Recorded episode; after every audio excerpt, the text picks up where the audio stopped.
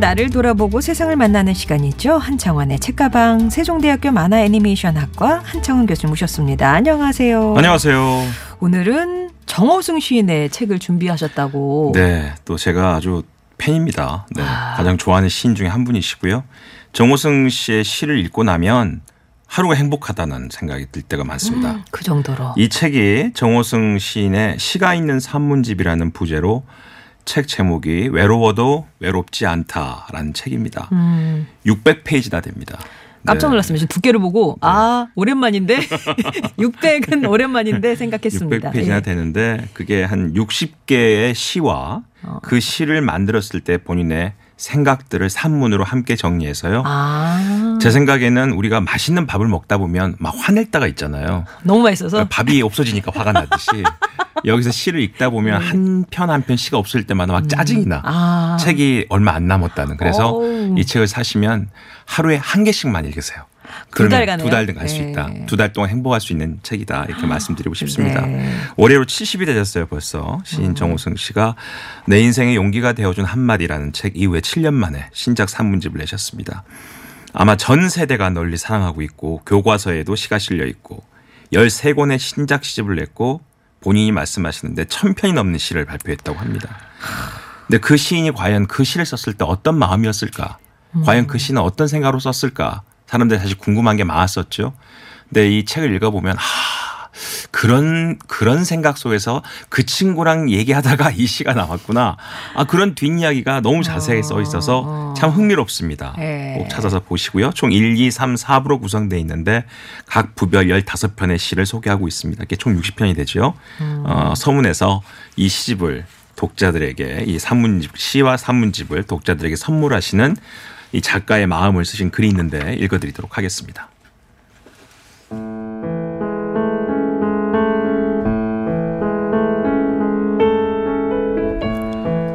시와 산문은 한 몸입니다. 아버지와 어머니가 제 존재의 한 몸이듯 시와 산문은 제 문학의 한 몸입니다. 제 영혼과 육체가 저를 이루듯 제 시와 산문이 제 문학을 이룹니다.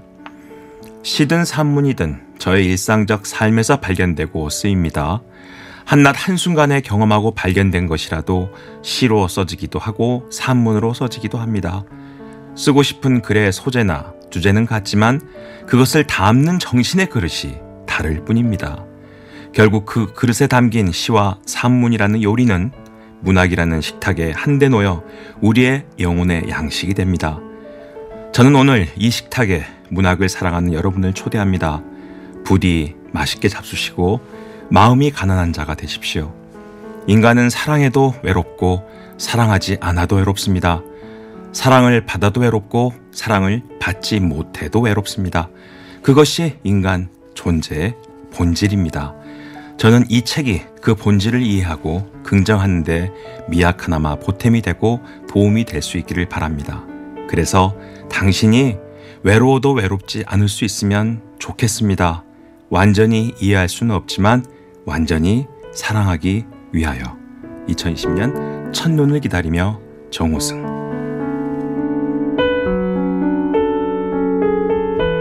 아 정말 따끈따끈한 책이네. 이천이십 년 첫눈을 기다리며요. 오늘 만나시겠네요. 어, 아니 부디 맛있게 잡수시고 마음이 가난한 자가 되십시오라고 하셨잖아요. 네네. 마음이 가난한 자란. 늘 더 채울 게 남은 사람이 되라. 어, 그런 것 같습니다. 그래서 네. 이 글을 읽다 보면 아, 내가 더 부족하고 내가 더 외롭고 하는 그 질문 자체에 대해서 겸허해집니다. 음. 네. 부족할 수밖에 없지. 외로울 수밖에 없지. 네, 정호승 시인은 시와 산문에서 우리에게 그렇게 반문을 합니다. 원래 그런 건데 왜 그걸 자꾸 어려워하고 힘들어하는가라고 음. 질문을 하지요. 첫 번째 시가 산산조각이라는 시로 소개가 되는데요. 저는 왜 이 시를 본인이 가장 좋아할까? 이천 년 새해가 막 지났을 때 가까운 벗들과 북인도 쪽으로 불교 사 대 성기순례 여행을 떠난 적이 있답니다. 네. 그때 서울에서 북인도를 거쳐 아주 멀고 험한 길을 갔는데 부처님께서 처음 깨달음을 얻으신 곳 부다가야, 깨달음을 얻고 처음으로 설법을 하신 곳 사르나트, 열반하신 곳 쿠시나가르, 태어나, 태어나신 곳 룸비니 이렇게 차례대로 음. 순례를 하는데 가는 곳마다 너무 초라하더래요. 아니 불교라는 하나의 종교를 만드신 성인의 탄생지고 열반지고 한데 어쩌면 그냥 초등학교 운동장만 한 조그만 곳에 아주 작은 건물 하나 있는 음. 그런 생각이 들었답니다. 근데 그중에서 흙으로 만든 부처상을 하나 기념품을 샀대요. 집에 와서 두는데 그 자기 힘들 때마다 그 부처상을 보면서 위로를 받았는데요. 계속 고민을 한대. 저게 혹시나 내가 실수로 떨어뜨리면 음. 흙으로 만든 거라 깨질까. 깨질 건데 음. 산산조각이 나면 어떡하나. 그때 또 걱정한대요. 그런 것처럼 내 삶이 또 산산조각이 나면 어떡하나. 이렇게 생각했다는 거죠. 법정 스님이 그랬답니다. 오지않은 미래를 오늘의 가불에 와서 걱정하는 사람만큼 어리석은 사람은 없다. 음, 음. 보니 꼭 그런 사람이었대요. 그래서 불가에서는 내일은 없다. 미래는 없다. 내일은 바로 오늘에 있다. 음. 지금이 바로 그때다. 이 순간을 열심히 살아라. 불가에서는 그렇게 이야기한답니다. 그때 어느 날 자신의 시적 상상력 속에 존재하는 부처님이 본인을 불렀대요. 그래서 이렇게 얘기했답니다. 호승아, 너 이리 좀 와봐라. 음. 이 바보 같은 놈아, 산산조각이 나면 산산조각을 얻은 것이고 산산조각이 나면 산산조각으로 살아가면 되지. 무슨 걱정이 그렇게 많으냐. 어. 머리를 한 대 때리셨답니다. 시에는 그 부분이 그대로 담겨져 있습니다. 그때 늘 부서지지 않으려고 노력하는 불쌍한 내 머리를 다정히 쓰다듬어 주시면서 부처님이 말씀하셨다. 산산조각이 나면 산산조각을 얻을 수 있지. 산산조각이 나면 산산조각으로 살아갈 수 있지. 음. 요게 이제 산산조각이라는 시인데요. 본인이 이렇게 생각한답니다. 산사의 범종에 금이 가면 종을 칠 때마다 깨어진 종소리가 나죠. 그런데 종이 완전히 금이 가고 깨어져서 산산조각이 나면 그 파편 하나하나를 칠 때마다 제각기 맑은 종소리가 난대요. 아, 제각기. 깨어진 종의 파편이므로 깨어진 종소리가 난다고 생각하겠지만 그게 아니라는 것이죠. 깨어진 종의 파편 하나하나가 제각기 종의 역할을 한답니다. 내 삶이 하나의 종이었다면 그 종은 이미 산산조각이 났더라도 그 산산조각 난 내 삶의 파편 하나하나가 또 다른 내 삶의 종소리를 낼 수 있다. 음, 음. 걱정하지 말아라. 네. 이런 얘기가 되는 것이죠. 그게 그러니까 제일 먼저 제일 처음에 저는 실린... 깜짝 놀랐어요. 어. 산산조각 제가 처음 읽어본 시였거든요. 아. 근데 본인이 이 시를 가장 좋아하신대요. 근데 다 이 책을 읽어보니까 아하, 왜 이 시인이 칠십 세가 된 이 시인이 왜 산산조각이라는 시를 가장 먼저 소개를 해줬을까. 음. 우리가 그런 불안을 갖고 살지요. 내 삶이 뭐 하루하루 영유는 하고 있는데 언제 갑자기 큰일이 생기거나 나쁜 불행이 오면 어쩌지? 그럼 난 어떻게 견디지? 음. 그게 일종의 산산조각이죠. 근데 그 삶의 편린 듯도 또 다 내 삶의 음. 한 부분이고 음. 그게 내 삶의 전체를 다 대변할 수 있다. 자신을 가져라. 이런 이야기였습니다. 또 이제 두 번째 시가 제가 가장 좋아하는 정호승 씨의 시인데요. 수선화에게입니다. 수선화. 아, 뭐 이거 뭐 한 줄 한 줄이 음. 예술입니다. 들어보세요. 울지 마라. 외로우니까 사람이다. 살아간다는 것은 외로움을 견디는 일이다. 공연히 오지 않는 전화를 기다리지 마라. 눈이 오면 눈길을 걸어가고 비가 오면 빗길을 걸어가라. 갈대숲에서 가슴 검은 도요새도 너를 보고 있다. 가끔은 하느님도 외로워서 눈물을 흘리신다. 새들이 나뭇가지에 앉아있는 것도 외로움 때문이고 너가 물가에 앉아있는 것도 외로움 때문이다. 산 그림자도 외로워서 하루에 한 번씩 마을로 내려온다. 종소리도 외로워서 울려 퍼진다. 음. 이게 수선화, 수선화에게. 네. 와, 이 부분에서 저는 이 한 줄은 평생 제가 잊지 못한 한 줄이에요. 음. 산 그림자도 외로워서 하루에 한, 한 번씩 마을로 내려온다. 어떤 그런 상상력을 할 수 있을까. 음. 정호승 시인도 말씀하셨지만 저는 인공지능이 단연코 아무리 발달해도 요건 못 따라가. 시는 못 따라간다라는 생각을 해봅니다. 그럼 이 시는 어떻게 나왔다 그 설명에 써 있는 거예요? 내 나이 어. 마흔여덟 대. 오랜만에 마흔여덟. 친구가 찾아와서 대뜸 물었답니다. 네. 호승아, 너 요즘 안 외롭냐? 나는 요즘 외로워 죽겠다. 와, 이렇게 외로운지 모르겠다. 집사람한테도 외롭고 자식들한테도 외롭고 친구들, 회사 동료들, 이웃들한테도 외롭고 내가 왜 이렇게 외로운지 모르겠다. 시인인 니는 어떻노? 라고 물어봤다는 거죠. 그때 본인도 잠시 말을 잃었대요. 그러다가 약간 화가 난 듯한 목소리로 말했답니다. 그래, 나도 집사람한테 외롭다. 근데 니는 지금까지 헛살았다. 나이 오십 다 됐으면서 아직도 내가 왜 외롭나 그런 생각하니? 네가 무슨 이십 대냐? 그럼 넌 요즘도 인간에게 왜 죽음이 존재하나 그런 고민하니? 우리가 인간이니까 외로운 거야. 어. 외로우니까 사람이지. 외로움은 인간의 본질이야. 본질. 죽음이 인간의 본질이듯이. 어. 이렇게 얘기를 했답니다. 그러면서 이제는 왜 외로운가 하고 생각하지 말고 외로움을 이해해야 하는 거야. 앞으로 우리가 살아가면서 더 뼈저린 외로움을 느끼게 될 거거든. 그럴 때는 아, 내가 인간이니까 외롭지. 외로움은 인간의 본질이지. 그렇게 이해라. 생각해라 친구야 아. 라고 그 친구에게 이렇게 얘기를 해주고 와서 와서 본인이 쓴 시가 수선화에게라는 음. 겁니다. 연약한 꽃대 위에 핀 수선화의 연노란 빛이 인간의 외로움의 빛깔이 아닐까 하는 생각의 제목을 음. 수선화에게로 삼았다고 합니다. 네. 아, 듣고 보니까 아, 본인도 그 말을 하면서 저는 글을 이렇게 생각했어요. 이 시인도 친구에게 외로움에 대한 이야기를 하면서 본인도 외로움을 이길 수 있는 방법을 찾는 게 아닌가 하는 아. 생각이 들었습니다. 외로움과 고독은 유사하지만 서로 다른 영역이라고 시인은 이야기합니다. 외로움이 상대적이고 사회적인 영역이라면 고독은 절대적이고 존재적인 영역이래요. 그래서 아. 사회적 의미를 내포하고 있는 외로운 이웃들이라는 표현이 사실은 고독한 이웃들이라는 표현보다 더 옳다. 라고 본인은 어. 이야기를 하고 있습니다. 고독과 외로움은 다른 결이죠. 그렇죠. 어. 완전 다르다고 여기서 얘기하는 것이죠. 인생이 외로움과 상처와 고통과 사랑으로 이루어지듯 시 또한 그런 세계 속에 살고 있다는 것이고요. 독자들이 시집에 사인을 해달라고 할 때마다 가장 많이 쓰는 구절이 외로우니까 사람입니다. 음. 라고 이야기하십니다. 그렇게 쓸 때마다 인간은 본질적으로 외로운 존재라는 사실을 깨닫게 된다 이야기하시고요. 언제나 외로워도 외롭지 않다라고 이야기합니다. 자, 이렇게 총 육십 개의 시 중에서 제가 오늘 두 편의 시를 더 소개하고 마무리할 네. 건데요. 그 두 편의 시가 우리가 잘 아는 노래 가사입니다. 아, 노래. 시인들의 어. 시 가사 중에서 사실은 어, 노래로 된 곡들이 많습니다만은 히트한 곡은 또 그렇게 많지 않습니다. 옛날 도종환 장관께서 그러시더라고. 왜 내 시는 다 좋은데 노래가 다 히트를 안 했을까? 그래서 다 좋은 수는 없죠. 하고 작곡가의 문제인가요? 그중에서 어. 여러분 잘 아신 노래 있습니다. 바로 이동원의 이별 노래.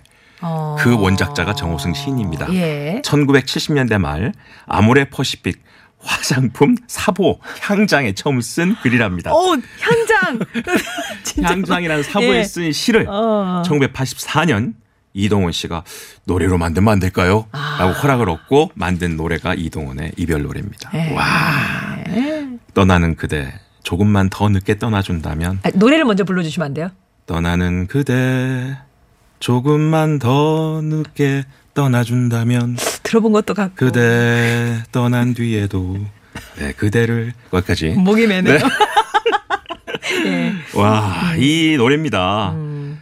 그대 뒷모습에 깔리는 노을이 되겠다. 내 그대 위에 노래하는 별이 되겠다. 그대 떠난 뒤에도 내 그대를 사랑하기 아직 늦지 않는다라는 음. 이 시로 이동원은 이동원 가수는 음유 시인이 됐죠. 와. 이 노래에 그 백만 장이 나갔다고 하죠. 그래서 원래 대사, 다시 말하면 작사가로서 어, 최고의 케이비에스 가요대상 가사분의 대상으로 결정이 됐는데 음. 본인 보고 나와서 상을 받으라고 그랬대요. 네. 그날이 어, 부인께서 성당에서 세례받는 날이었답니다. 아, 중요한 그래서 날이죠. 가족을 위해서 본인이 안 가셨, 안 가셨대 아. 시상식에. 그래서 대상이 바뀌어버렸답니다. 그 바에 서정주의 푸르른 날 아. 송창식 씨의 노래로 대상이 바뀌었다라는 후일담을 여기서 쓰고 계십니다. 어, 그때는 저기 뭐 수상자가 안 나가면 상을 안 주는군요. 안 줬대요. 어머. 대리 수상도 안 되고 네. 바꿨다고 합니다. 이건 물론 이제 이 정호승 시인의 말씀이시죠. 음, 음. 그래서 나중에 또 이동원 씨는 정재용 시인의 시 향수에다 노래를 입혀서 또 국민가요로 이끌어지는 노래를 네. 또 불렀죠. 이별 노래가 본인이 낸 시 칠십여 편 중 노래가 된 시가 칠십 편이 된답니다. 음. 그중에 가장 먼저 된 시가 이별 노래라고 이별 노래. 말씀하셨고 예. 마지막으로 소개해드릴 시가 바로 붙이지 않은 편지라는 붙이지 않은 오늘 제가 신청곡으로 아. 제 코너 마지막에 여러분과 함께 예. 들으려고 요청을 했죠. 김광석 씨가 부른 노래입니다. 음. 붙이지 않은 편지의 원작자도 이 정호승 시인입니다. 아. 어머. 자, 김광석을 한번 만난 적이 있대요. 세상을 몇 떠나기 몇 해 전에 종로가 기독교 백주년 기념관 대강당에서 열린 공연에서 관객의 입장으로 만난 적이 있답니다. 음. 본인이 이 시 붙이지 않은 편지를 쓴 거는요. 팔십칠 년, 천구백팔십칠 년 구월 삼십일 발간된 세 번째 시집 새벽 편지에 수록된 시랍니다. 박정희 유신 독재가 끝났지만 전두환 정권이 들어섬으로써 군사 독재가 연장된 어둠의 시대였고 팔십칠 년 일월 십사일에 박종철 고문치사 사건이 아, 나고 나서 네. 그 청년에 대한 너무 아, 가슴 아픈 마음에 그 청년에게 바치는 시로 쓴 것이 바로 붙이지 않은 아. 편지입니다. 풀잎은 쓰러져도 하늘을 보고 꽃 피우기는 쉬워도 아름답긴 어려워라. 시대의 새벽길 홀로 걷다가 사랑과 죽음의 자유를 만나 어은 강바람 속으로 무덤도 없이 세찬 눈바라 속으로 노래도 없이 꽃잎처럼 흘러흘러 그대 잘 가라. 그대 눈물 이제 곧 강물 되리니 그대 사랑 이제 곧 노래 되리니 산을 입에 물고 나는 눈물의 작은 새여 뒤돌아보지 말고 그대 잘 가라. 아, 감정 실려셨어요. 네. 이 시는요 네. 혼자 천천히 읽어보면 그냥 눈물이 퍽 합니다. 먹먹해져요. 아. 이 부분 있죠. 산을 입에 물고 나는 눈물의 작은 새요. 어, 아. 이분은 산을 아. 바로 옆에도 무슨 어, 애완동물처럼 생각하시는 것 같아.